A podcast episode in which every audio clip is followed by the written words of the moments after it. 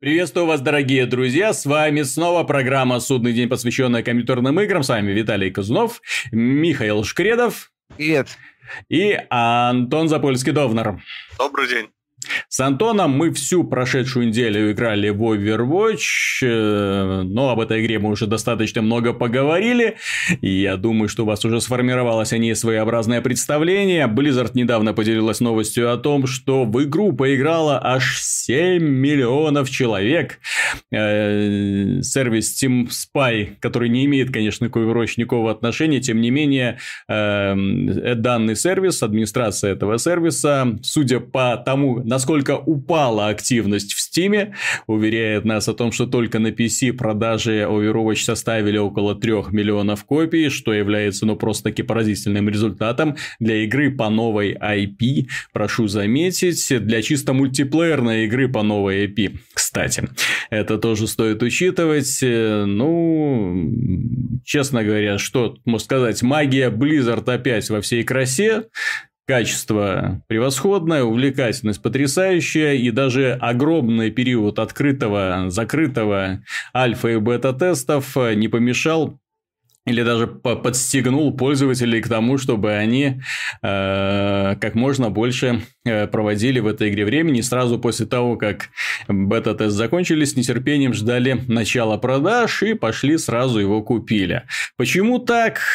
Антон, вот есть у тебя какое-то предположение, почему же людей так тянет в Overwatch, почему они с таким желанием, с таким нетерпением, вот как мы с тобой, торчали там целыми днями, практически не досыпая. У меня вот вся неделька это из недосыпа состоит, потому что вот когда собирается хорошая партия, начинается игра, то только солнышко, поднимающийся за окном, да, напоминает, что пора бы уже и поспать.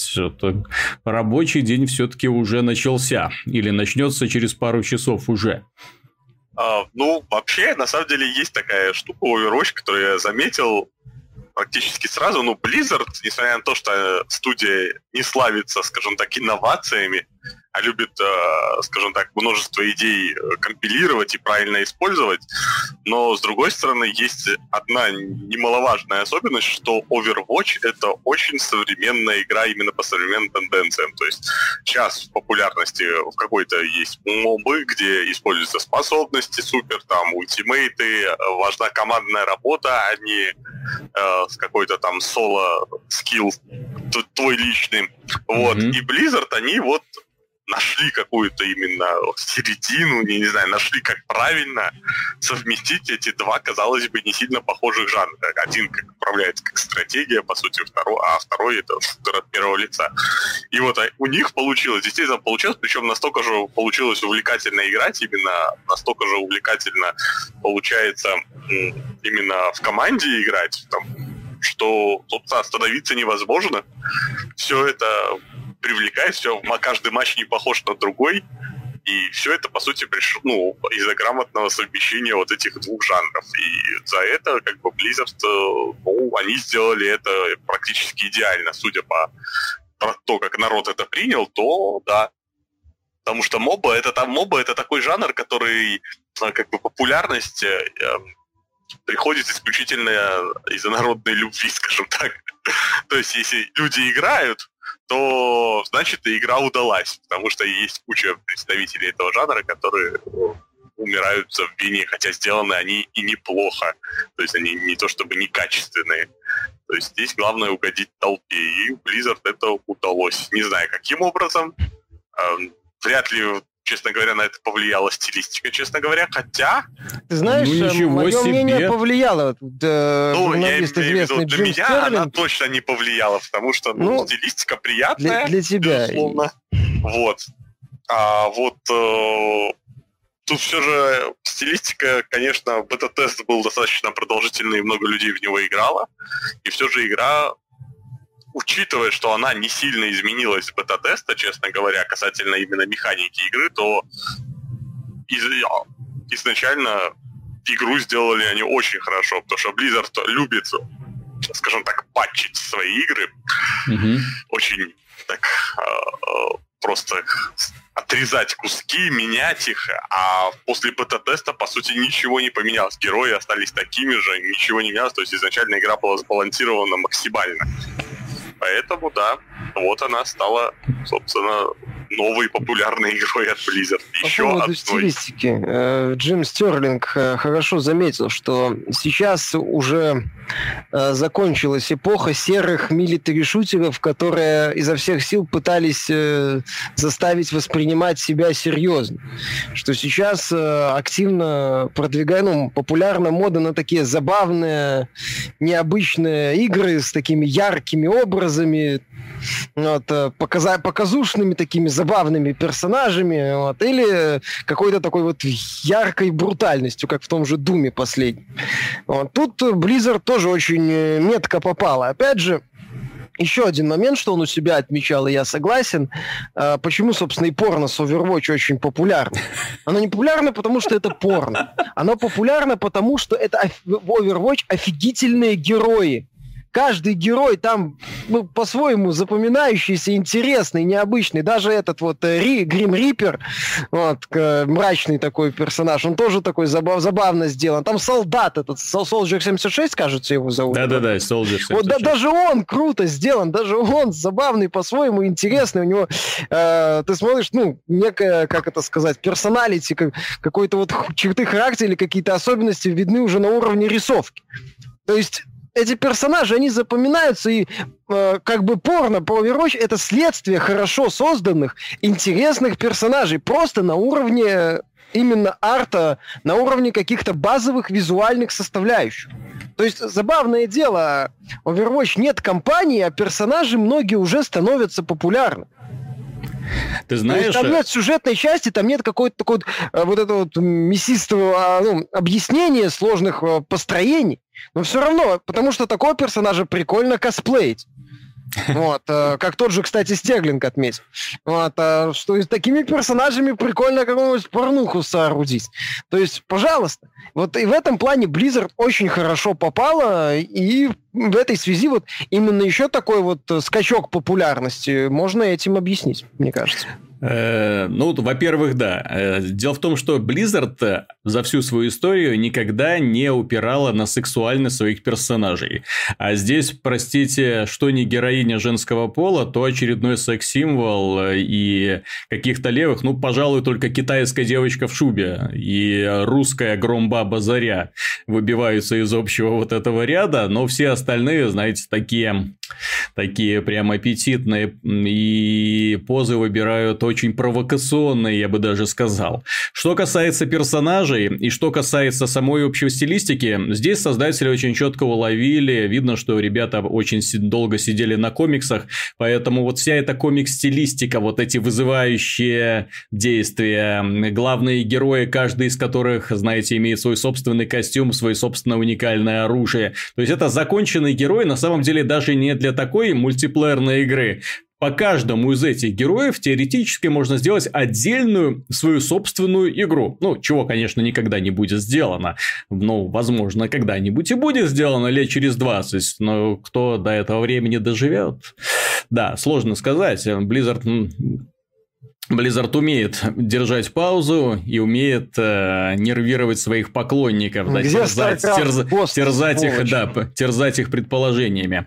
Что касается проработки персонажей, вот здесь самая удивительная вещь, и я подобного не видел, честно говоря, ни в одном другом мультиплеерном проекте. Уровни. Во-первых, уровни. Они нарисованы настолько классно, что у тебя взгляд цепляется за элементы декора, ты начинаешь понимать, что это за мир, да, обращаешь внимание на всякие мелочи, чем эти люди занимаются, чем они увлекаются, какие фильмы смотрят, в какие игры играют. Ну, понятно, что все эти игры – это аллюзии на игры от самой Blizzard. Интересно смотреть в небо, потому что в небе оказывается заселенная луна, да, то есть шарик луны, а на луне уже какие-то города мигают огоньками. Вот, и все это понемножку, и сами мир такой, знаете, где роботы, люди, соглашение, равенство, братство, ну, все такое. И какая-то противная организация, которая никак не хочет равенства между людьми и роботами.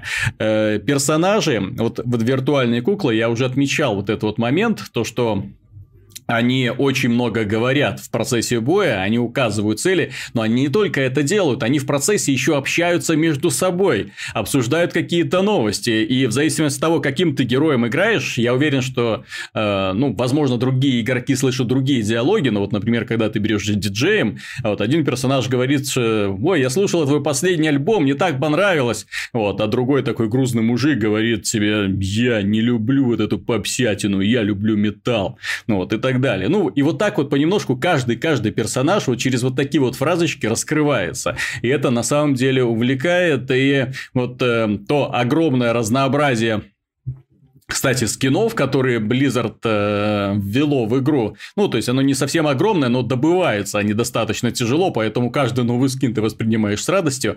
Вот, они еще больше подчеркивают индивидуальность и характер данного героя, потому что, например, индийская девушка, она в итоге может превратиться в дьяволицу с черепами на бедрах, да, то есть так вот связка черепов на бедрах, ты понимаешь, что все не так с ней просто. А воздушный лекарь по имени Ангел превращается в дьяволенка, и тоже возникает такая двойственная ситуация, то есть в каждом из них какая-то чертовщинка да спрятана. Посмотрим, вот Антон правильно заметил, что Blizzard, они очень долго свой проект поддерживают, очень долго его развивают, поэтому то, что мы сейчас вот напишем, Антон делает обзор, вот то, что он напишет, это будет касаться вот ранней версии, потому что через год это уже может быть совсем другая игра, совсем другими режимами или, допустим, правилами. Возможно, даже появятся какие-то новые герои, которые будут еще более интересны людям. И создателям, всяких порно-роликов будет еще где развернуться. Да ничего, появится ход кофе моды и Blizzard из сетевого шутера. Нет, Blizzard, вот что касается... Точнее, превратит Overwatch из сетевого шутера, не знаю, в симулятор порно-магната. Будет весело. И еще по поводу увлекательности, вот у меня основная теория, почему же игра настолько интересна. Она интересна вот тем, что до самого последнего мгновения матча никто не может предсказать, чем все закончится. Никто не может предсказать, потому что эта игра полна чудес. Вот самый последний момент. Кто-нибудь очень удачно включит супер вот эту способность. Настолько удачно, что просто вот вырвет победу вот за последнюю долю секунды. В этой игре очень много таких вот классных постановочных моментов. И когда после матча показан лучший момент матча, и ты там себя видишь. Каждый хочет оказаться вот в этом, чтобы все 12 человек вот посмотрели, насколько я крутой, и поэтому каждый старается максимально работать, быть четким, точным, быстрым, эффективным, и это на самом деле заслуживает внимания, вот это вот беготня, точнее, желание получить больше всего золотых медалей, за убийство, за нанесенные повреждения, за количество лечения и так далее, за выполнение задач, которые тебе, в рамках данного режима заставляют выполнять. То есть, все это накладывается. И, честно говоря, это держит тебя постоянно в приподнятом эмоциональном настроении. Эта игра держит тебя в тонусе, она не вызывает равнодушия. И при этом, позитив эмоций, он от начала до конца. Даже когда проигрываешь, чувствуешь к противникам реально очень большое уважение, хотя в чате иногда в свой адрес, можно услышать всякие гадости со стороны противников, Люди бывают недовольны, когда их раз за разом убивают каким-нибудь тупым способом. В общем, Overwatch, очередной феномен Blizzard. Кстати, я посмотрел статистику Twitch, и вполне вероятно, это будет, и еще один такой конкурент от Blizzard типа Headstone. До этого у Blizzard на Twitch дела шли не очень хорошо. Как не очень хорошо? У них единственная игра это Headstone, которая в топе все время сидит, но сейчас, судя по всему, там пропишется Overwatch. Если Blizzard не задавит эту киберспортивную нотку, которую она в игру уже добавила, то есть, когда появятся уже ранговые матчи и все такое, когда там появятся более-менее сбалансированные режимы, когда выделятся самые сбалансированные карты, тогда из героя и какие-то правила, возможно, добавятся, черт его знает. Тогда игра еще обретет второе дыхание среди категории так называемых профессиональных игроков. О чем стоит поговорить еще? Раз уж начали тему Blizzard, давайте ее продолжим. Warcraft. Вышел фильм Warcraft. Миша, Вот да. Какое у тебя впечатление фильм произвел? Ну, знаешь, во-первых, мне не было скучно во время просмотра. Я там не увидел каких-то яростных ляпов на уровне сюжета, там, в мотивациях, в других таких составляющих. То есть это мне не было скучно. Некоторые составляющие реализованы хорошо, типа графики. Некоторые составляющие, типа вот силы удара молотом орков, вообще вот вся вселенная, стилистика, локальные сражения сделаны просто охренительно, без вопросов. Угу. Вот. Массовые баталии уже, с моей точки зрения, не очень. Вот. Но потом, когда вот после во время просмотра скучно не было, многие составляющие понравились, но потом, когда я начал пытаться понять, что мне показали, как-то я начал понимать критиков, в общем-то. Ну, я понимаю, почему у этого фильма невысокие оценки, скажем так. Вот. Проблем у него достаточно, в общем-то. Я, наверное, выскажу вот такую популярную мысль, что фильм порезан. Причем порезан под корень. Ему ощутимо не хватает где-то часа времени. Чтобы вот было как «Властелин колец», 3 часа с нормальным представлением вселенной, нормальным представлением героев, большим рассказом о многих ключевых персонажей, вот, чтобы с ними хоть как-то... ну, их драма, их история хоть как-то работала. Потому что здесь великолепно сделан тот момент, что персонажей валят только в путь. Mm-hmm. Вот, но ты просто как-то так, ну окей, хорошо, убили. Вот, вроде прикольно. По-варкрафтовски так. Тот же этот хранитель, как его звали, Медив, кажется. Медив, да. Кстати, проблема. Я после просмотра фильма начал запоминать персонажей. Когда вышел после кинотеатра, я их плохо помнил, имена. Потом мне стало интересно, я полез в Википедию, вот, прочитал там еще дополнительные кучу историй про этих героев, и только тогда я вспомнил, как их зовут, оказывается. Начал вспоминать, начал как-то выстраивать у себя вот эту вот общую картину, потому что фильм очень скомканный. Видно, что по-живому резали, сокращали, и в результате получилось в целом не очень. Вот. Но я повторюсь, мне во время просмотра не было скучно. Если бы Данкан Джонс сделал, я так понимаю, все, как он хотел, там уже в интернете появилась информация, что многие, ну, какие сцены вырезали, достаточно интересные сцены и по предыстории, и по рассказам, ну, и по историям некоторых ключевых персонажей. Видно, что хорошо, вроде расширенное издание будет на 40 минут продолжительней. Вот, потому что многие составляющие, в том числе важные, авторы сделали отлично. Наверное, главная проблема по Warcraft, с моей точки зрения, что непонятно, что будет дальше. То есть будущее всей серии франшизы, с моей точки зрения, достаточно туманно. То есть мы имеем, да, у фильма неплохие отзывы, будут смешанные, с моей точки зрения, потому что не всем фильм по объективным причинам понравится. С разгромной критикой. Нету четкого... То есть не было... Как вот берут, например, Гарри Поттера. Там есть 8 книг. Угу. И говорят, мы снимаем Гарри Поттера. То есть мы снимаем... Я уже не помню, сколько их там. 8, по-моему, книг. Я не знаю, я не читал Гарри Поттера и ни одной книги, ни одного фильма не смотрел. Поправьте, если я ошибаюсь. Вот, то есть, столько-то книг. Мы их снимаем. Или там, не знаю, заканчивая теми же «Голодными играми» или там «Дивергентом». То есть, все понятно. Есть столько-то книг, мы по ним снимаем. Вот здесь как бы мы сняли фильм. Один фильм, по сути, по кампании за людей с первой части. То есть, это даже не финал первой войны. Вот, если Википедия не ошибается. Я по лору Варкрафта не очень. То есть... показали, и что будет дальше, неизвестно. То есть фильм там соберет условных 500 миллионов в Китае, они позовут режиссера, который недавно в Китае снял «Русалочку», и до этого снимал фильм «Кунг-фу суета». Я не помню его фамилию, известный очень в Китае режиссер. Вот. Стивен Чоу. Да, Стивен Чоу сказал, слушай, так, что-то у нас критики нас облажали, в США мы, возможно, провалимся. Слушай, Стивен Чоу, сними-ка «Warcraft Pandaria» с кучей звездохаханик. Вот, а ты, Данкан Джонс, иди отсюда вообще. То есть вот если бы они сказали, мы снимаем 3 части, отлично, все, без вопросов. А так получается, ну окей, сняли одну, сейчас посмотрят на критику, посмотрят там еще на что-то, скажут, знаете, как-то вот пофигачим. Вот. Даже если берем Гарри Поттера, там вроде, насколько я знаю, «Узника Азкабана» куароновский не всем нравится фанатам. Ну, многим нравится, фанатам, насколько я знаю, не нравится. Там вроде... Ну, ты знал все равно, что следующий Гарри Поттер... «Узник Азкабана», на мой взгляд, это самый лучший фильм. А это, кстати, забавный момент. Ну, это, опять же, на уровне ОБС. Я не вдавался потом. Но, насколько я знаю, что всем, кто фанатеет от Гарри Поттера книг, им не нравится «Узник Азкабана». А те, кто вот именно по фильмам как-то так и больше оценивают ценность каждого фильма по Гарри Поттеру, им «Узник Азкабана» нравится больше всего.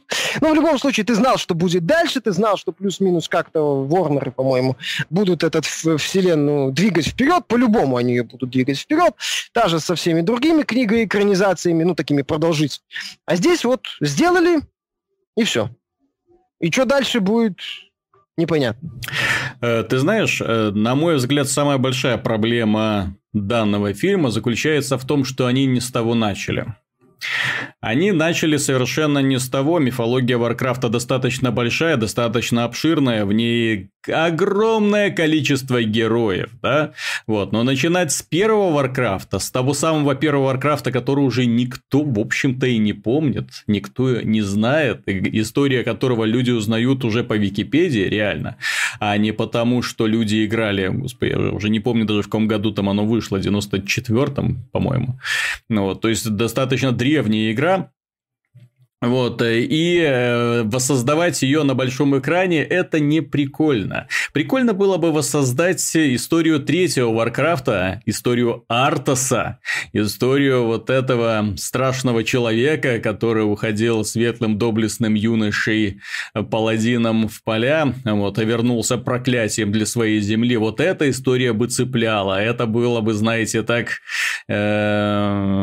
жестко в стиле темного мрачного фэнтези. Дело в том, что история Варкрафта, вот то, что нам показали, и я абсолютно согласен со своей супругой, с которой я ходил в кино, и она была жестко фильмом разочарована. Разочарована даже не столько сюжетом, не графикой, к этому претензий вообще нет. То, как показаны орки, то, как показана магия, вот с этим вот близзардовским пафосом. Вот так, наверное, магов еще, ну, мало кто вообще в фильмах показывает, что маг — это на самом деле человек-стихия, что он может вот гору вот куда-нибудь свернуть, у него молнии прям вот так вот пляшут из пальцев. Эффект портала, переноса шикарно вообще воплощен, вот именно как должно. К стилистике Варкрафта, к фильму у меня претензий вообще нет, потому что я сидел, я просто подвывал от восторга, когда они показывали вот знаковые места, знаковые именно по игре World of Warcraft, вот эти все эти города, вот эти леса волшебные, Мурлок там мелькнул один раз в кадре, это тоже было достаточно миленько. И при этом они ставили камеру так вот примерно, как ты видишь вот эти вот города и леса, когда летишь на Грифоне или на нетопыре, и вот приближаешься, тудым-тудым-тудым, так, ё-моё, это оно, и на самом деле игра производит потрясающую, и на самом деле фильм из-за этого выглядит и воспринимается, ты даже уже, тебе плевать, о чем он, да, ты просто смотришь, господи, трехмерная графика, как четкая, компьютер, господи, как они это все воплотили, вот эти все эти мелкие деталюшечки, вот эти вот дварфики, вот как они вот эти там на самом деле живут, вот эти потоки лавы, как это все классно, вот этот вот момент в самом начале фильма, когда нам показали, класс же, ну класс, вот смотришь и восхищаешься, и орки, да, вот когда ты видишь их в приближении, и заметно вот это вот влияние Близзарда, то есть они не потеряли вот эту стилистику, которую Близзарды с каждым разом продвигают и продвигают, вот это вот страшные варвары, у которых в бивнях прям прокручены кольца, ну класс, вот, очень интересная стилистика, очень необычная для кинематографа стилистика, опять же. Но вот самый главный недостаток, то, что история обрывается не просто на самом интересном месте. У тебя четко складывается впечатление, что ты посмотрел эпилог. Ой, не эпилог, а начало. Начало. Вот просто вот тебя вот вступление, введение вот так вот дали посмотреть. Введение. Орки пришли в Азерот. И дальше что? И вот на этом вот и дальше что все обрывается. То есть, оно показано классно. Вот эти сражения орков, сражения с этим демонами, вот эти люди, интриги какие-то подковерные. Да, складывается впечатление, что все это так скомкано, быстро, не совсем понятны иногда переходы между сценами, да, то есть герои, они то здесь, то там, то здесь, то там. Ну, благо в этой игре есть телепорты, поэтому это как-то можно объяснить, да? Вот, но тем не менее, то есть... Хотелось бы чуть больше связанного повествования, но даже связанное повествование не исправило бы этот эффект, то что вот оно все обрывается на самом интересном месте, на самом деле, и хочется увидеть продолжение, а будет ли продолжение, никому неизвестно, потому что прокат фильма, ну, достаточно... странно, то есть неизвестно, он окупится, не окупится, что будет дальше, смогут ли его развить, и вообще, вот на мой взгляд, по Варкрафту, учитывая, насколько это большая мифология, насколько в этом здесь много героев, насколько с разных сторон эта история обычно подается, учитывая количество разных рас и количество героев с каждой расы.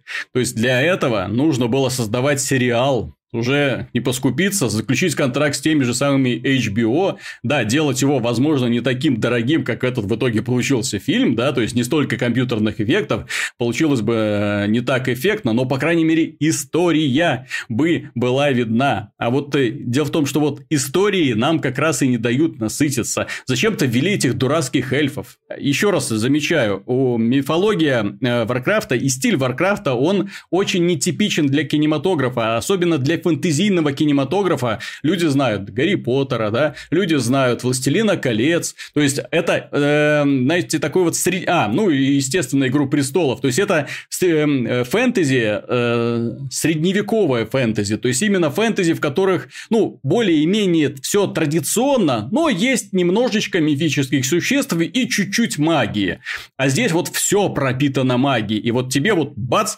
показывают на заседании совета парней со светящимися глазами.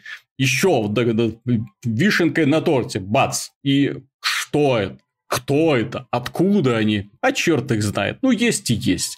Вот они немножко вот с этим делом перегрузили. Вот именно эффектами. Не эффектами, в смысле, а... затравками. Тем, что... Да, тем, что можно было и не показывать. Я хочу сказать, что по поводу третьего Варкрафта, почему нельзя сделать историю Артаса, ну, тогда студию, кто делал фильм, и режиссера просто закидали помидорами, потому что история Артаса — это такая... немножко переделанная история «Властелина колец», только где кольцо победило в итоге героя главного, который стал новым властелином. Хрен с ним, это бы работало. Но я бы, это, ты знаешь, как... может, я сейчас говорю как просто человек, не фанатеющий от Варкрафта, я это повторяю, но которому очень нравится линия Артаса из Варкрафта 3. Но если бы мне просто показали вот в современной стилистике, с современными деньгами и CGI вот эту сцену возвращения Артаса, мне бы хватило. Полноценную, нормальную историю, возможно. Ну, вот Артаса, вот, ну, не полностью завершенную, но вот хотя бы вот этот вот финал, когда он возвращается в королевство и убивает отца. Нет, ну, это было бы слишком на самом интересном, как говорится, закончилось бы, потому что компания-то заканчивается за людей как раз-то и на самом интересном в третьем Варкрафте. То есть автор, ну, становится героем. Да. Держите, но сама история, она такая, то есть она...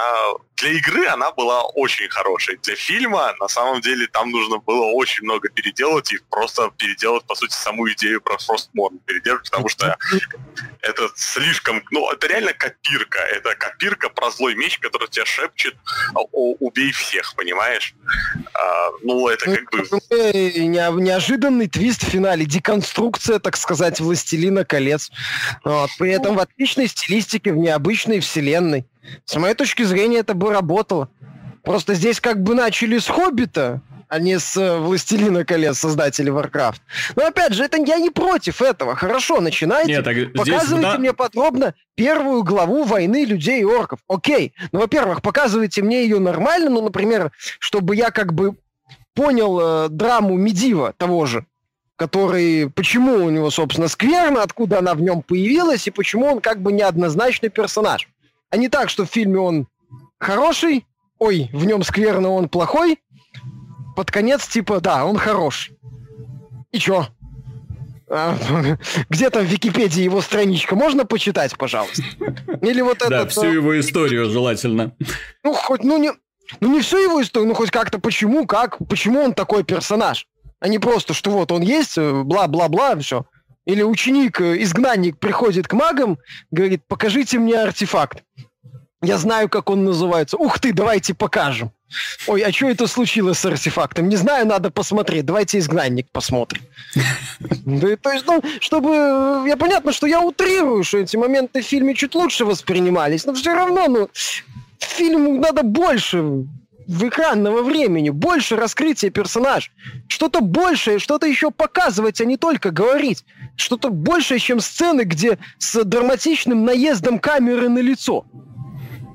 И без каких-то переходов, что, по-моему, я сейчас боюсь опять же ошибиться, что, по-моему, там есть вот эта вот, кстати, хорошо снятая сцена, где погибает сын главного героя, опять же, недостаточно хорошо раскрытый. А потом следующая сцена, там уже с намеком на романтическую линию между главным героем и этой полуорчихой. Кстати, зачем-то играет убогая романтическая линия с намеками. Ну, не явная, но с такими намеками. Я вообще не понимаю. Я последний раз такие неловкие сцены между человеком и не совсем человеком видел в «Планете обезьян» Тима Бёртона.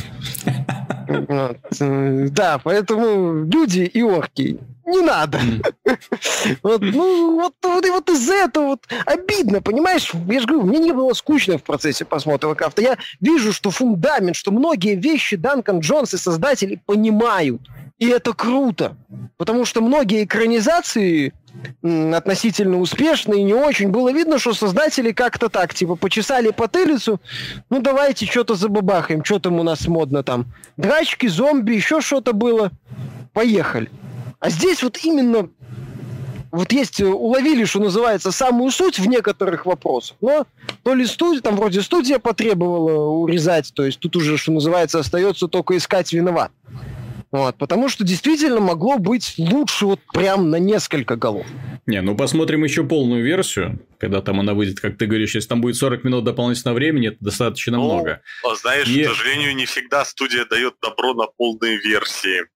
Ну, опять же, взять историю про те же «Мстители Эра Альтрона», которые сверхпопулярны, то есть нормальную кассу собрали, и при этом все равно студия не дала добро на режиссерскую версию, которая там на 20 минут, на 25 длиннее. Вот не будет и все, сказали. Как этот «Соколиный глаз» с женой встретился. Недостаточно в фильме внимания этой офигенной составляющей усилий. Вот такие про Тора рассказ. Куда он делался, ну, что там, делался? Да, там вот эта линия, кстати, ну, это явный переход на Тор Рагнарёк. А по поводу этих вообще самый засранец это Скорсезе, который не выпускает режиссерки, хотя «Волк с Уолл-стрит» изначально был снят на NC-17. Я, на самом деле, очень жду полную версию Варкрафта, потому что многие составляющие понравились. Знаешь, истории персонажей будет отличное вступление. Вот мое впечатление от фильма, оно будет зависеть ровно от одного. Будет ли продолжение? Если они анонсируют Warcraft 2, я скажу, окей, первая часть отлично. Просто потому что, ну, как вступление, хорошо, то есть нам показано, вот, орки приходят в мир, и вот начинается главное противостояние, война людей и орков. Это интересно. Но если вот все закончится провалом, то это будет глубочайшее разочарование, именно потому что, блин, такое...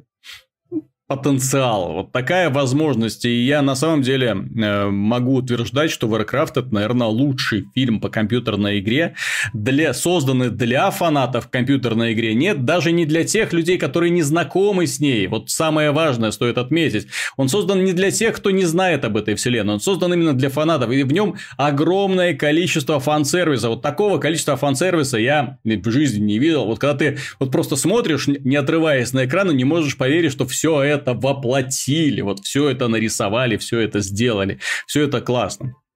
Вот, но все будет зависеть от того, дадут добро на производство второй части или нет. Очень хочется увидеть развитие, очень хочется увидеть, как Трал подрастает, очень хочется увидеть победу людей, да, и последующее их вызволение орков из рабства.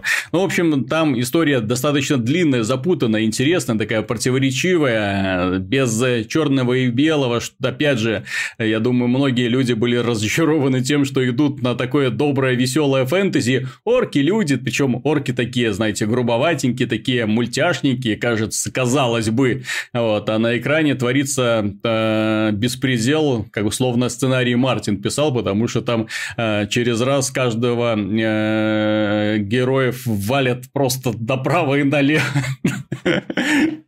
Самое страшное, что сейчас может случиться, что боссы студийные начнут перекраивать... даем какие-то планы, если они вообще... Ну, Джонс говорил, что у него там планы на 2 фильма. Вот, скорее всего, если эти планы начнут перекраивать, то это будет очень и очень грустно. Потому что хотелось бы, чтобы эти же авторы с большими возможностями продолжили работу. Ну да. Просто печально в том, что, например, такое... непотребство. Вот я вспомнил, оказывается, есть очень хороший синоним слова «говно». Такое непотребство, как «Терминатор», «Genesis», да, сразу заявлялся как трилогия. Угу. Вот, ну, будет он в итоге трилогией или нет, не совсем понятно. Вот, но он... Фигу показала. Ну и слава богу. Вот. Но дело в том, что он сразу заявлялся как трилогия. А Warcraft, вот, он не заявлялся как трилогия. И вот это меня больше всего печалит, черт побери. Но вот я надеюсь, что в Китае игра соберет достаточно денег. В США еще не начался прокат, что вы. Еще в США не начался, так что... Variety там как-то совсем плохо ему рисуют, всего 25. Рисуют плохо, но сейчас, учитывая общую подросшую аудиторию кинематографа, то окупится он 100%. Но у нас прокат очень, очень хорошо пошел вроде бы. Да? Нет, так он по миру... Самый успешный прокат в России, насколько я знаю. Warcraft. Он по миру, по-моему, собрал в тех странах, в которых стартовал, на споте, кажется, была новость, 30-ку при планируемой 20-ке. Я не помню, в каких странах. Давайте уже закончим про Warcraft. В общем... В качестве заключения стоит сказать, что да, фильм получился хорошим, но очень хочется увидеть продолжение, потому что вот на такой вот ноте заканчивать эту серию нельзя. Если создатели думали, сделаем вот так и посмотрим, дадут ли нам денег на следующую часть, то это как минимум некрасиво. Я лично жду анонса фильма Warcraft 2. То, что я увидел в первой части, мне очень понравилось. Но, опять же, при условии, что они выпустят режиссерскую версию, мне будет очень любопытно ее посмотреть на 40 минут больше. И при условии, что нам, в конце концов, в следующей части будут показывать развитие вот этих вот имеющихся событий, они перескочат сразу том-том-том, так, а вот здесь как бы была война, вот, а сейчас мы типа разгребаем ее последствия, потому что следующий эпизод, он на самом деле о очень глобальной, очень жестокой войне, и вот мне интересно, хватит ли, соберет ли студия денег достаточно для того, чтобы сделать столько много крутой компьютерной графики. Очень это зависит. Но почему я, кстати, остановился на китайцах? Я же сходил еще на один фильм «Черепахи-ниндзя 2». Что меня удивило, спонсорами этого фильма выступили 2 китайские компании. То есть я такой, опаньки. То есть уже не американцы, мол, доминируют на рынке, да, а уже китайцы дают американцам деньги для того, чтобы те сняли фильм про черепашек-ниндзя. Вот, ну, так вот интересно получилось. Никому не советую идти на этот фильм, даже тем, кому понравилась первая часть. Я лично отношусь к категории людей, которые первую часть посмотрели с довольно-таки большим интересом. Многие сцены там понравились, особенно боевые сцены. Во второй части они испортили... Все. Вот все эффектные моменты, которые вы видели в трейлере, это все эффектные моменты в фильме. Вот у меня даже такое ощущение, что некоторых персонажей вводили только для того, чтобы их показать в трейлере. Потому что вот этот хоккеист в маске... Ровно на одну сцену. Вот ровно на эту сцену, где он бегает в маске. Все. То есть, его больше... Ну как, он будет там еще мелькать, но уже не решать. Финальная битва с боссом – это позор. Это самая смехотворная, самая унылая битва с боссом, наверное, которую я видел в фильмах за последнее время. Никакого напряжения, никакого... Да, в общем-то, даже удовлетворения от победы нет, потому что ты и так знаешь, что все закончится победой черепаха. Каким образом? Ну, как обычно, в последнюю минуту Донателло что-нибудь придумает. А? Шреддера испортили абсолютно. То есть, из Шреддера, вот из демона из первой части, мощного супербойца, который решал всех направо и налево, в одиночку разбрасывал черепах и был уже на грани того, чтобы их просто изувечить и уничтожить, превратился в обыкновенного хлюпика, который в сюжете принимает участие, знаете, такой вот лицом торгует. Там он уже без маски, поэтому он просто ходит с угрюмым лицом и говорит всем гадости. «Ты будешь на меня работать. Ну, окей. Ну, вот и примерно вот такую вот роль он исполняет на протяжении всего фильма. И Эйприл О'Нил, вот, кстати, Меган Фокс в этом фильме, у нее уже два выражения лица, да, вот в первой части было одно выражение лица, во второй части, видимо, эффект от ботокса немножко так прошел, поэтому уже два выражения лица. Вот, она уже научилась улыбаться.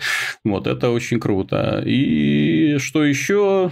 Что еще? В этом фильме совсем нет боевых сцен. Что очень печально. Нам показывают, как черепахи прыгают, как черепахи танцуют, как черепаха калашматит в воздухе, как они плывут по реке, как они танцуют вокруг главного босса. Но именно сражений, вот как в первой части хотя бы было сражение со Шреддером, длинных, напряженных, таких вот супергеройских сражений, которых ты ждешь от черепах. Ну, в общем-то, ради чего ты идешь на черепах? Ради того, чтобы посмотреть, как зеленые черепахи, ниндзя-черепахи сражаются со всякими другими мутантами. Вот этого здесь, к сожалению, нет. Поэтому, ну, если не верите мне, я ходил на сеанс вместе со своим сыном. Сын очень любит этот никелодеоновский сериал, любит черепах, и ему было очень скучно. Первую часть он принял с восторгом, вторая, говорит, это просто уныние. Вот такие вот дела. Очень неприятные последствия от таких вот вложений денег. Что касается других неприятнейших последствий, я вот даже выписал все последние новости в свою книжечку. Так вот, знаете, была такая студия Ready Dawn, которая сделала шутер The Order 1886. Печально известный шутер, который мы раскатали, которому поставили очень... оставили плохие отзывы, критиковали по полной программе. Но он отличался довольно-таки неплохой графикой, постановкой сцен, ну, по крайней мере, да, детализацией неплохой, поэтому приобрел каких-никаких поклонников. Вот. Но из-за плохих продаж и товарищи оказались... на улице, грубо говоря, Sony отказалась с ними дальше сотрудничать. Будущее сериала The Order зависло в пустоте. Но те сказали, студия Ready Dawn сказала, что мы работаем над новым проектом, мультиплатформенным проектом. Скоро ждите подробностей. И вот подробности не заставили себя ждать. Они анонсировали мультиплеерный боевичок Deformers. Мультиплеерный боевичок, мультяшный, яркий, про карапузиков, которые пытаются друг друга спихнуть с платформы. То, что люди были разочарованы, словами не передать. Вот среди фанатов The Order было жутчайшее разочарование, потому что люди ждали какой-нибудь очередной кинематографичный боевик, а в итоге получили вот это. Но вот у нас есть товарищ Acid Core, который любит The Order 1886, и у него такой надрывный комментарий был, ну вот просто невозможно не процессировать. Поздравляю всех критиков Орден 1886, вы своего добились. То есть, это мы виноваты в том... Мы виноваты в том, что студия Radio Dawn сделала какашку в первый раз, и теперь никто с ней не хочет иметь дело, и теперь они вынуждены делать всякую фигню для загружаемого сектора. Всякую форму из известной субстанции лепить. Да. Ну, вообще, конечно, это, я девиз у этой игры, ну, поскольку там, типа, участвуют в разные формы, вот эти персонажи, они называются формс. Вот. Надо было девиз у игры конников из говна лепить. Я считаю, можно было сделать. Ну, выглядит оно, конечно, местами забавно. Ребята пытаются, возможно, попасть в тренд. Типа, нет, там, не знаю, это я не знаю, куда они пытаются попасть. Нет, куда они пытаются попасть, они уже туда попали, в общем. Они туда уже попали, причем в самую десяточку, я бы сказал, пальцем. Ну, странное решение, на самом деле. Очень странные. Может быть, знаешь, им, может быть, надо было попытаться сделать какую-нибудь... Типа, кстати, как вот Insomniac в рамках того же лейбла Game Trust от GameStop делают Metroidvania, вот это Son of the Sea. Вот, попытаться сделать какой-то сюжетный боевик с видом сверху или с видом сбоку, не знаю. Не супер дорогой, но именно с интересной механикой. Просто это вот их проект, это такая очевидная попытка вклиниться в популярный жанр мультиплеер, ну, популярный не жанр, а я не знаю, куда они пытаются вклиниться. Это я вообще не в ту степь, что называется. В кучу с навозом, причем солдатиком, с головой. Вот. Ну, это явно не туда, это что-то очень странное из разряда, понимаешь, выстрелит, не выстрелит. То есть вот как-то так. То есть, а вдруг прокатит? Вот. Тем более, вроде там Game Trust дает деньги там, или способствует распространению, при этом дает, как это сказать, свободу творческую. Вот, да. Вот этим ребят только творческой свободы и не доставало, учитывая, когда Sony им дала творческую свободу, что они сделали с The Order. Все денежки, которые им дали, спустили в унитаз, грубо говоря. Это неприятно. Я думаю, что создателям не дает слава еще Rocket League, который вот сделана небольшая студия, а в итоге принесла просто кучу денег создателям. Вот я думаю, тоже. В Rocket League стилистика понятная, в Rocket League ты на игровой процесс смотришь, ну да, занятно. Знаешь, в Rocket League у тебя не возникает вопрос, что за хрень?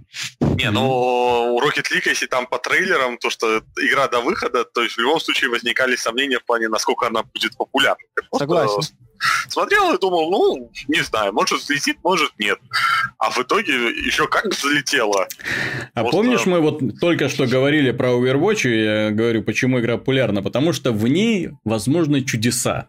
Так вот, то есть в ней возможно проявить вот на последних секундах такую лихость показать, да, что невозможно удержаться, и чтобы не зааплодировать.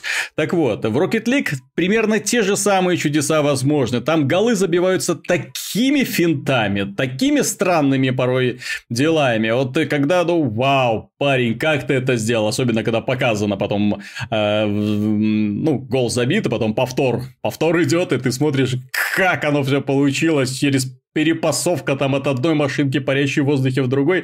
Ну, чудо. Вот, поэтому Rocket League понятно. То есть, они всего лишь все, что вот заслуга создателей, они сделали отличную игру, и они смогли донести эту концепцию до людей. И вот это они молодцы. Но Deformers, я, честно говоря, я смотрел на трейлер, и я даже предположить не мог, вот как вот эта вот тупая возня, она может быть, в принципе, интересна кому-либо. Вот чтобы человек такой вскочил с утра с твердой мыслью, так, мне нужно поиграть в Deformers, вот четко, все, надо, хочу, горю желанием. Вот Rocket League у меня было желание, блин, хочу, надо, вот запускаю, все, в онлайн, рубимся. Вот, Deformers как-то вот даже по трейлеру, оно не то, что не вызывает восхищения, у меня Deformers вызывает... вопросы в адекватности создателей. Вот для того, чтобы, ну, кому в голову пришла такая чудесная идея, что вот миру нужно вот что-то вроде этого. Потому что делать игру на основе того, что такого еще никто не делал, но этого мало. Для этого нужно еще какую-то идею подарить миру, для того, чтобы мир восхищенно замер и начал смотреть, что же в итоге получится у этих гениев. Вот. Но этого я, к сожалению, не вижу. Но что касается новостей от Sony в преддверии выставки E3, новости касательно соневских игр, к сожалению, не слишком оптимистичные. Так, к примеру, No Man's Sky, этот знаменитый... симулятор симулятора про путешествие в космосе по рандомно генерируемым планетам. Причем каждая планета генерируется так, что повторяемости такой не будет. В общем, какая-то такая мешанина странных идей. Мне интересно будет посмотреть на то, что в итоге у создателей получится. Вот. Но, тем не менее, No Man's Sky – это такая очень странная концепция, когда нас пытаются удивить масштабом, а потом показывают удивительно унылый геймплей.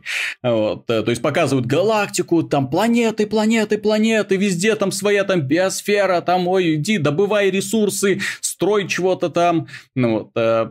Потом, правда, ты спускаешься на эту планету и занимаешься всякой такой ерундой, что даже как-то неловко становится. Ну, судя по демонстрациям. Я говорю пока только судя по демонстрациям, потому что оно-то и Майнкрафт, честно говоря, если в него не играть, производит такое удручающее впечатление, но люди он как засасывает, да? Вот. No Man's Sky перенесли на август, то есть люди ждали игру, ее анонсировали очень и очень давно. Практически вот одновременно с PlayStation 4 нас травили слухами, нам устраивали демонстрации, нам рассказывали. Игру сделали одним из эксклюзивов PlayStation 4 и пиарят на каждой E3. Все это круто, но вот сейчас вот нам обещали ее выпустить, и потом, ладно, переносим на август, и это взбесило многих поклонников, так что некоторые даже начали угрожать создателю причинением физических мучений. Уж не знаю, с помощью каких инструментов, но людям стало больно, на самом деле было больно. Следующая новость касается Gran Turismo Sport. Меня тоже эта новость немного разочаровала. Дело в том, что в игре, как оказывается, не будет ни смены времени суток, ни динамичных погодных эффектов. То есть, сначала студия нас приучила к тому, что в гоночных симуляторах без этого не обойтись. Я все-таки напомню, что Gran Turismo 5, чем она выгодно отличалась от всех остальных вот гоночных игр, тем, что в ней было все. В ней были динамичная смена погоды, в ней были и картинги, и ралли, там все, что угодно можно было добавить, да? Вот. И тут, нате вам, внезапно вот игра, которая позиционируется, не как новая часть, на какая-то киберспортивная дисциплина, в ней не будет ни того, ни другого, просто будете кататься по трассам, радоваться жизни. И там это... же вроде VR. Мне плевать, будет там VR или не будет. Дело в том, что игра выглядит плохо. Вот сама по себе выглядит плохо, если сравнивать с другими современными гонками. И опять же, если сравнивать с другими современными гонками, в которых есть и динамичная смена погодных условий, в которых есть и отличная физическая модель, в которых есть и цикл дня и ночи, и долгие гонки. И я понять не могу, вот этот вот огрызок типа Gran Turismo Sport вот будет всего этого лишен. И зачем он вообще? То есть, вот логично мысль. Я знаю, есть группа фанатов Gran Turismo, окей. Но Gran Turismo уже давно не законодатель мод в плане гоночных симуляторов. Это не игра с лучшей физической моделью. Вы можете себя обманывать, но это не так. На консолях, опять же, есть даже лучшие игры. Это не игра с лучшей графикой, чем раньше могла хвалиться. Это не так. То есть, чем ей сейчас брать? На самой PlayStation 4 есть Drive Club. Игра с удивительной графикой, на самом деле, с передовой, которой аналогов тоже нету. И вот будет выходить сейчас Gran Turismo Sport. Кому он нужен? Кому он будет интересен? Я все-таки напомню, что Gran Turismo 6, мягко говоря, успеха не снискала. Понимаешь, Gran Turismo Sport, судя по всему, создается как элемент продвижения PlayStation VR. Отсюда, в общем-то, все и ограничения технические. Не стал бы оценивать Gran Turismo Sport как некий такой вот промежуточное звено, некое Gran Turismo 6,5. Мое мнение, это скорее логично было бы Gran Turismo VR с вот некоторыми фишками Gran Turismo в виде реалистичной модели поведения машин, вот этой вот FIA, лицензии FIA и других знакомых составляющих, но без вот этих некоторых накруток, которые, увы, под VR Sony и под VR не может, что называется, в формате VR. Как-то так. Поэтому отсюда... Как-то так. Как-то так получается, что мы получаем какую-то такую проект. А тут у нас была новость о том, что генеральный директор Take-Two считает, что устройства VR слишком дорогие, требуют много места. Таким образом, он вообще сомневается в успехе подобных устройств, о том, что они вообще могут куда-нибудь взлететь. Поэтому делать игры, заточенные под VR, когда еще непонятно, что будет с этой технологией. Судя по Gran Turismo Sports, это видно, что такой, знаете, огрызок, который создается быстро, лишь бы что-то было на платформе, потому что больше нечего показывать. Мне кажется еще, что Sony как бы решила из всех своих франшиз такие, что у нас есть, чтобы продвинуть VR хорошо. По сути, из всего, что у них есть, только, наверное, Gran Turismo и подходит как, наверное, самое идеальное, потому что графику можно всегда подрезать чуть-чуть, стабильности добиться, и, в принципе, есть фанаты, плюс жанр достаточно, скажем так, конкурентов у него мало, то есть игр немного в целом, и каких-то свои продажи он найдет, безусловно, причем еще прикрыты знаменитым именем. Ну да, ну для, скажем, аудитории PlayStation VR, ну, вполне может быть, потому что, если отталкиваться от этого тезиса, то для них, особенно когда устройство только-только поступит в продажу, чем больше игр, тем лучше. А здесь, тем более, какие-никакие гонки, ну, вдобавок к этому, тем более, не просто какие-никакие, это мультиплеерные гонки, то есть игра ориентирована на мультиплеер, соответственно, будет очень интересно гонять с людьми. Ну, с людьми всегда интереснее. Плюс будет еще какой-то боевые мехи на аренах сражаться друг с другом. Ну, Sony так пытается таким образом быстро-быстро вот эту нишу забить. Ну, посмотрим, что у них получится. Интересной новостью поделился создатель The Last Guardian Фумито Уэда. Сказал, что Last Guardian планировали сделать очень быстро, в сжатые сроки, потому что, видите ли, их предыдущие игры, очень Shadow of the Colossus и Ico, слишком долго затягивались разработка, но что-то пошло не так в очередной раз, и вот уже 9 лет они разрабатывают The Last Guardian, причем были очень недовольны тем, что игру пришлось портировать на PlayStation 4, потому что это еще больше затянуло сроки разработки. Да, они делали... Да, так бы они выпустили ее на PS3 3 года назад. Да. Они анонсировали The Last Guardian, и мы ждали на PlayStation 3, ждали. Вот сейчас уже PlayStation 4 уже достигла где-то середины цикла. Подождем еще немного, и вполне возможно, уже на PlayStation 5 мы наконец-то увидим The Last Guardian. Ну, а если мы увидим все-таки на PlayStation 4, то уверен, что на PlayStation 5 нам придется ждать ремастера с HD-текстурами, потому что то, что нам показано в современных демонстрациях, ну да, то есть видно, что это такой постген, на который по-быстрому натянули каких-то световых эффектов, чтобы он, ну, не производил столь удручающие впечатления. Сейчас же на платформе выходит очень много классных технологичных игр. Вот сейчас после Doom всяких, после Uncharted, хочется увидеть что-то более-менее вменяемое с технологической точки зрения. Справедливости ради, Shadow of Colossus, он хоть и там ставил на колени PlayStation 2, там, ну, там на тот момент было крутое освещение, насколько я помню. Но он больше стилистика. Опять же, лично меня цеплял. Плюс, опять же, атмосфера. То есть, да. Shadow of the Colossus был мир, в который... Это был мир полон тайн, хоть он был и пустой, по сути. Ребята, да. Я напомню вам, какие характеристики у PlayStation 2 были. И вот в эти вот ничтожные характеристики люди запихнули огромный открытый мир. В эти ничтожные характеристики они запихнули потрясающую анимацию. Кстати, анимацию человека, который лазит по разным объектам, цепляется за них, да, его шатает туда-сюда, когда эти колоссы двигаются, да, то есть он взбирает по ним, они двигаются, его колбасит. В общем, это, ну, на самом деле был технический прорыв вот для того времени. Плюс вот освещение, что справедливо заметил Миша. Эффекты, которые были на тот момент немногие студии... компьютерные разработки, они могли похвастаться тем, что у них был, например, motion blur, а там в этой игре это было реализовано, причем достаточно банальными способами, с ухищрениями, но тем не менее это все работало.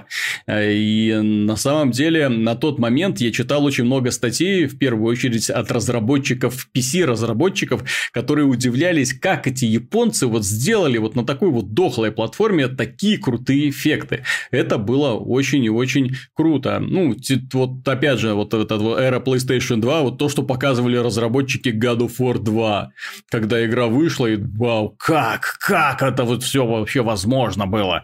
А потом, когда смотришь вот разбор, какие ухищрения приходилось разработчикам делать, чтобы это получалось. Но та эра прошла. Японские разработчики, как мы можем сейчас видеть, они не могут ничего предложить технически совершенного или технически удивительного. У них, ну, как-то живут вот эрой, не знаю, вот старых, добрых платформ, на которых еще шейдеров толком не было. Вот, поэтому... Японские издатели, японские разработчики, Виталик. Ты видел этот самый трейлер Metal Gear Snake Eater? Да, да, видел. Офигенно сцена впереди. А ты видел реакцию фанатов на Ютубе? Естественно, негатив. Как там, как называется, бомбануло так, что Call of Duty не снилось. Фанатов там разворотило, будь здоров. Konami молодцы. Они умеют ворошить осиное гнездо. Для того, чтобы люди... То есть, они делают для каких-то автоматов ремейк на новом движке. И в итоге бесят людей, потому что людям хотелось бы увидеть на новом движке ремейк. Это Metal Gear 3. Но в итоге... да. И что делает Konami, честно говоря, вот я не понимаю. Вот что-то делают. Возможно, они пытаются замкнуться на своем рынке. Черт, я не понимаю ни логики ни Konami, ни Capcom. То есть, когда-то это были две самые уважаемые студии. Во времена Sega Mega Drive, когда я видел логотип их перед началом игры, я понимал, вау, вот это качество, вот это молодцы, вот сейчас зажгут. Сейчас, если я вижу, то это... Ой, что будет? И да, и, как правило, результат непредсказуем. Square Enix, благодаря покупке Eidos, еще что-то пытается делать, но ее собственные разработки, опять же, не удивляют. Закончим мы выпуск обоймой новостей. Дело в том, что, как показывает сервис Team Spy, то Doom на PC продался в количестве 500 тысяч копий, Total War: Warhammer продался в количестве 500 тысяч копий, ну, уже больше, естественно, и, как ни удивительно, продажи Steam Controller превысили отметку в 500 тысяч копий. Как говорится, совпадение? Не думаю. Ну, за Total War Warhammer в каком-то смысле рад, на самом деле, потому что у студии Creative Assembly было очень такое серьезное недовольство фанатов в их адрес после Rim Total War. Угу. Второй части Total War Rim 2. Потом они кое-как исправили многие вещи в Attila, и сейчас вот успею то, что... Их новый проект стал достаточно успешным, ну, по крайней мере, на старте. Если они решат, вроде проблемы с серверами там есть, и какие-то другие мелкие проблемы технического плана, если они с ними разберутся, ну, я буду... Лично я, хотя в это не мой жанр совершенно, но я буду рад, что крупные такие... Угу. Большие, скажем так, с точки зрения контента, масштабные стратегии живы и в целом развиваются. Это хорошо. Больше всего, знаете, что впечатлило? В комментариях очень большая была странная, даже, на мой взгляд, реакция по поводу продаж Дума. Мол, 500 тысяч копий на платформе, ну, Steam, сколько там, 124 миллиона зарегистрированных пользователей. Ха-ха-ха, это провал, 500 тысяч копий. Я все-таки хочу напомнить, что Steam это является платформой достаточно, где живут люди достаточно избалованные. Избалованные в первую очередь распродажами. Люди, которые знают, что будет скоро летняя распродажа. Люди, которые знают, что будет впереди осенняя распродажа. Люди, которые никуда не торопятся, им и так есть во что играть. Тем более, это платформа, которая создана в первую очередь для людей, которые любят онлайновый мультиплеер. Поэтому продажи Дума будут постоянно увеличиваться. Это не совсем консольный рынок, где, знаете, такие вот взрывные продажи, то есть игра выходит, так, вот волна расходится, и где-то через месяц все успокаивается, и дальше все это теряется. Doom обладает удивительным эффектом. Дело в том, что это на самом деле очень крутой шутер, на самом деле очень красивый шутер с более чем позитивной реакцией поклонников, более чем позитивной, поэтому многие люди ставят галочку «хочу», и спокойненько ждут более удобных предложений. Потому что, на самом деле, вот чем Doom, к сожалению, похвастаться не может, так это хорошим мультиплеером. То есть, это многие люди, опять же, понимают, что это...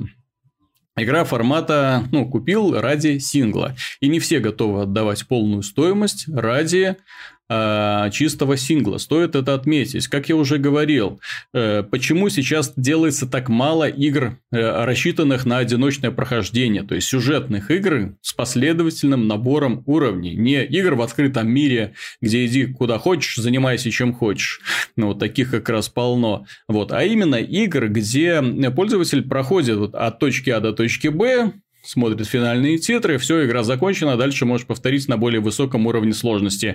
Все. Точка.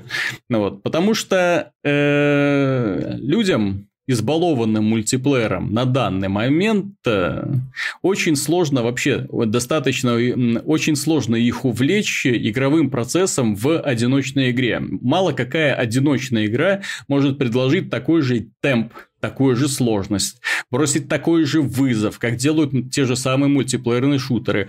Думу, кстати, это удается. Это одна из немногих игр, где напряжение в процессе одиночного прохождения, вот эти лихорадочные быстрые сражения на аренах, вот создатели очень четко поняли, как это нужно делать для того, чтобы заинтересовать современное поколение игроков в онлайновые боевики. То есть, каждая арена – это, скажем, соревнование с ботами, причем каждая раз боты усиливаются, но главный герой тоже, его мощь понемногу растет. Поэтому эта игра обречена на хорошие продажи в перспективе. Вот будут всякие скидки, распродажи, там эти акции и так далее, и она будет продаваться. Это уже своего рода классика шутерного жанра. Почему?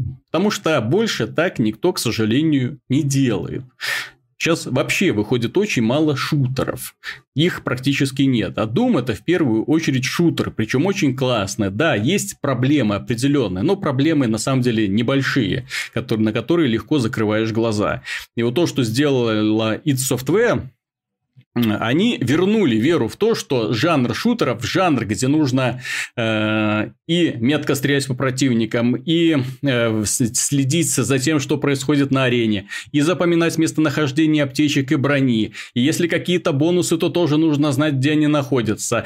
Разбираться в хитросплетениях уровня лабиринта. То есть, вот это комплекс знаний, вот, он на самом деле необходим для победы, и при этом сложность игры достаточно высока для того, чтобы постоянно тебя держать в тонусе и не слишком... Ну, там, кстати, вот единственная проблема – это плохо расставленные контрольные точки, поэтому, да, в случае поражения иногда приходится довольно долго бежать. Но это так, это уже наименьшая из проблем. Вот, поэтому 500 тысяч, на самом деле, это очень хорошие продажи, тем более для игры, которая выходит в такой вот достаточно бедный период. Doom 3-то продался более 3 миллиона. Став самой успешной игрой, опять же, это на уровне воспоминаний. То есть, с учетом того, что на PC на старте продался 500, это неплохо. При прочих равных. Опять же, говорим, Doom — это же перерождение серии при неоднозначной предыдущей части. То есть, то, что у такой игры был хороший старт в целом, это... показатель того, что вот эта часть уже, возможно, больше аудитории понравилась и чуть лучше стартовала. Во-первых, очень большой перерыв был, в принципе, между думами. Ты понимаешь, сколько людей играло в первый Doom, второй Doom, третий Doom, и вот сейчас выходит этот. То есть, очень много людей играло только в третий Doom перед тем, как покупать четвертый.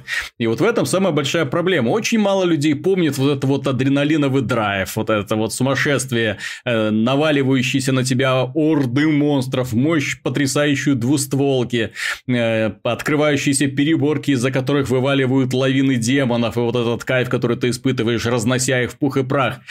Вот этот вот элемент, он уже почти забыт, и поэтому мне кажется, что люди, которые вот среди первых пошли и купили, это именно те люди, которые помнят вот первые два Дума, которые по роликам, по демонстрациям увидели, да, это то самое. А в то же время люди, которые играли в третий Doom и, возможно, остались недовольны, но подумали, да ну нафиг связываться с этими Думами, мы лучше подождем более таких вот внимательных отзывов. В любом случае, понимаешь, говорить о том, что продажи на PC не идут, это неправильно. Опять же, если мы вспомним про Overwatch и какие продажи демонстрирует эта игра на этой платформе. Это все порнуха. Ну да, все это делать. Ну, кстати, если бы в Doom добавили немножко... женских персонажей, я думаю, было бы веселее, если бы главной злодейкой была не противная старушка в экзоскелете, вот, а какая-нибудь сексуальная демонесса. Тут же бы обвинили. Игру мы тут же обвинили в сексизме и запретили к продаже. А что, феминистки все еще не атакуют Doom? Почему главный герой мужик? А что, женщина не может силами ада бороться? Тут вся фишка в том, что мы не знаем, мужик ли это. Нам показывают только его руки. Он же вроде такие волосатые, такие достаточно мужикастые, но тем не менее, это вполне может быть такая громбаба. Современная женщина. Да. Антон, правильно говорить, прогрессивная современная женщина. Да. Может быть, может какая-то. Это самое... Не попавшая в каст охотников за привидениями именно. Вместо Тора, да? Да, вместо Тора. Вот, но что меня больше всего удивило, это то, что нашлось столько поклонников Steam Controller. 500 тысяч каким-то чудом умудрились продать. Сколько времени прошло? Сколько Steam Controller уже? Года полтора? Нет, тогда... Нет, он в ноябре прошлого появился. Ну, вот. Есть же люди, которым нравится эта странная 500 тысяч, штука. По-моему, это просто мизерная цифра. Но с учетом опять же, если сравнивать со 124 миллионами аудитории, то да, это мало. И это же контроллер, это там вещь, которая надолго купил, и все. Mm-hmm. В общем, да, Steam контроллер это... Да, никому не нужны новые эти все свистелки, когда старые прекрасно работают. В руках не держал, я как-то не собираюсь его покупать. Ну, вот, ты знаешь, зачем, когда есть, что хорошо работает. Учитывая, что Valve уже заявила о том, что работает над улучшениями Steam-контроллера и ждет фидбэка, чтобы сделать Steam-контроллер еще лучше. Ты знаешь, у меня такое большое подозрение, что вскоре мы увидим Steam-контроллер 2 дополненные, улучшенные и чуть более созданные из чуть более дорогих материалов, чем самая первая заготовочка, которая явно была... с аналогами будет, и привычные формы, и вообще будет похож на обычный контроллер. Называться Steam Shock. Steam Shock 1. Будет производиться совместно с Razer. Не, какое-никакое достижение. Некоторым пользователям даже нравится. Они говорят, да, там нужно неделю где-то привыкать, месяц где-то привыкать. Ну, где-то через полгодика уже все путем, да, уже привык. Не, я скажу следующее. Привыкнуть можно к чему угодно. Люди вон даже на телефонах умудряются играть в шутеры. Я смотрю на это с большими глазами, потому что когда ты видишь, это управление, да, и сам пробовал, но это настолько через... задницу реализовано, настолько некомфортно, что как-то, не тянет даже пробовать, да, хочется нормальный геймпад с нормальными стиками, но посмотрим, может быть, о них на самом деле дойдет прогресс, такие внезапно вспомнят, что черт побери, можно же сделать не сенсорные площадки, можно же взять стики, какая отличная идея. Так, на этом, наверное, мы уже и будем заканчивать, да? Так, все обсудили. На этом, дорогие друзья, все. Если вы хотите узнать в подробностях, что собой представляет The Witcher 3 Wild Hunt, дополнение Blood and Wine, добро пожаловать на наш сайт, где лежит полный подробный обзор этого удивительного дополнения. Написал его Михаил Шкредов и был в полнейшем восторге от того, что он увидел. На самом деле, эффектная заключительная глава. По поводу главы, ты знаешь, пару моментов только отмечу. Так для себя. Я провел в этом дополнении около 25 часов. Угу. И в целом мне все очень понравилось, все хорошо, и задания, и сюжеты, и куча секретов. Но это дополнение, достаточно, которое продается по демократичной цене. Mm-hmm. Я просто пару сравнений приведу. Например, в игре Risen 2 Dark Waters, mm-hmm. пройдя значительную часть всяких там заданий, но не найдя все секреты, я провел 25 часов. Mm-hmm. В игре Risen 3 Titan Lords я провел 29 часов. Это две вроде как полноценные ролевые игры. А... Blood and Wine — это дополнение. Просто дополнение. Да, просто дополнение. С кучей важных изменений. Поэтому Понятно, что тем, кому нравится вечер, вопрос, надо ли брать дополнение, не стоит. Угу. А тут люди спрашивают в комментариях уже, это игра года? Опять игра года? Еще одна игра года? Да вы задолбали. Ну, это же все-таки уже дополнение, плюс со знакомой механикой. На особых каких-то таких кардинальных механик. Я на самом деле счастлив, что этот год, ну, наконец-то более-менее разродился, что в первое полугодие вышло столько шикарных игр. Здесь на самом деле радоваться нужно, что уже есть из чего выбирать. Отличная стратегия, отличный мультиплеерный боевик, отличный шутер, отличный приключенческий боевик в том числе. И вот, наконец, да, дополнение для одной из лучших ролевых игр. Поэтому ждем, что будем дальше, что будет дальше. Мир Сэдж Каталист на носу, E3 опять же на носу, но E3 еще... Первые пресс-конференции начнутся 12 июня и 13 июня, и 14 июня еще там что-то будем. В общем, будем смотреть, будем следить, будем комментировать, само собой. В общем, на этом все. С вами был Виталий Казунов, Михаил Шкредов и Антон Запольский-Довнар, который долго и упорно готовит обзор Overwatch, но у него случилась неприятность. На самом интересном месте сгорел монитор. Да, все верно. Но уже все отремонтировано, все работает. Опять можно порнуху по Overwatch смотреть? Нет. Надо играть. Зачем смотреть? Ну, Миша, откуда нам еще узнать настоящие отношения между героями? Откуда нам узнать, как они на самом деле себя ведут в непринужденной обстановке, когда... Между матчами. Чем еще заниматься? Ну, это... Вот на самом деле, если подумать, чем заниматься супергероем вдали от таких геройских дел? Ну, если не этим, действительно. Тестостерона-то в крови. Ой-ой-ой, сколько. Ну, по крайней мере, у мужикастой части вот этих всех киберниндзя, супермутантов, гиперобезьян и прочих удивительных созданий. Ну, да, все. Да, ну, да. А да, девушки там такие, что палец им в рот не клади, да. Совсем.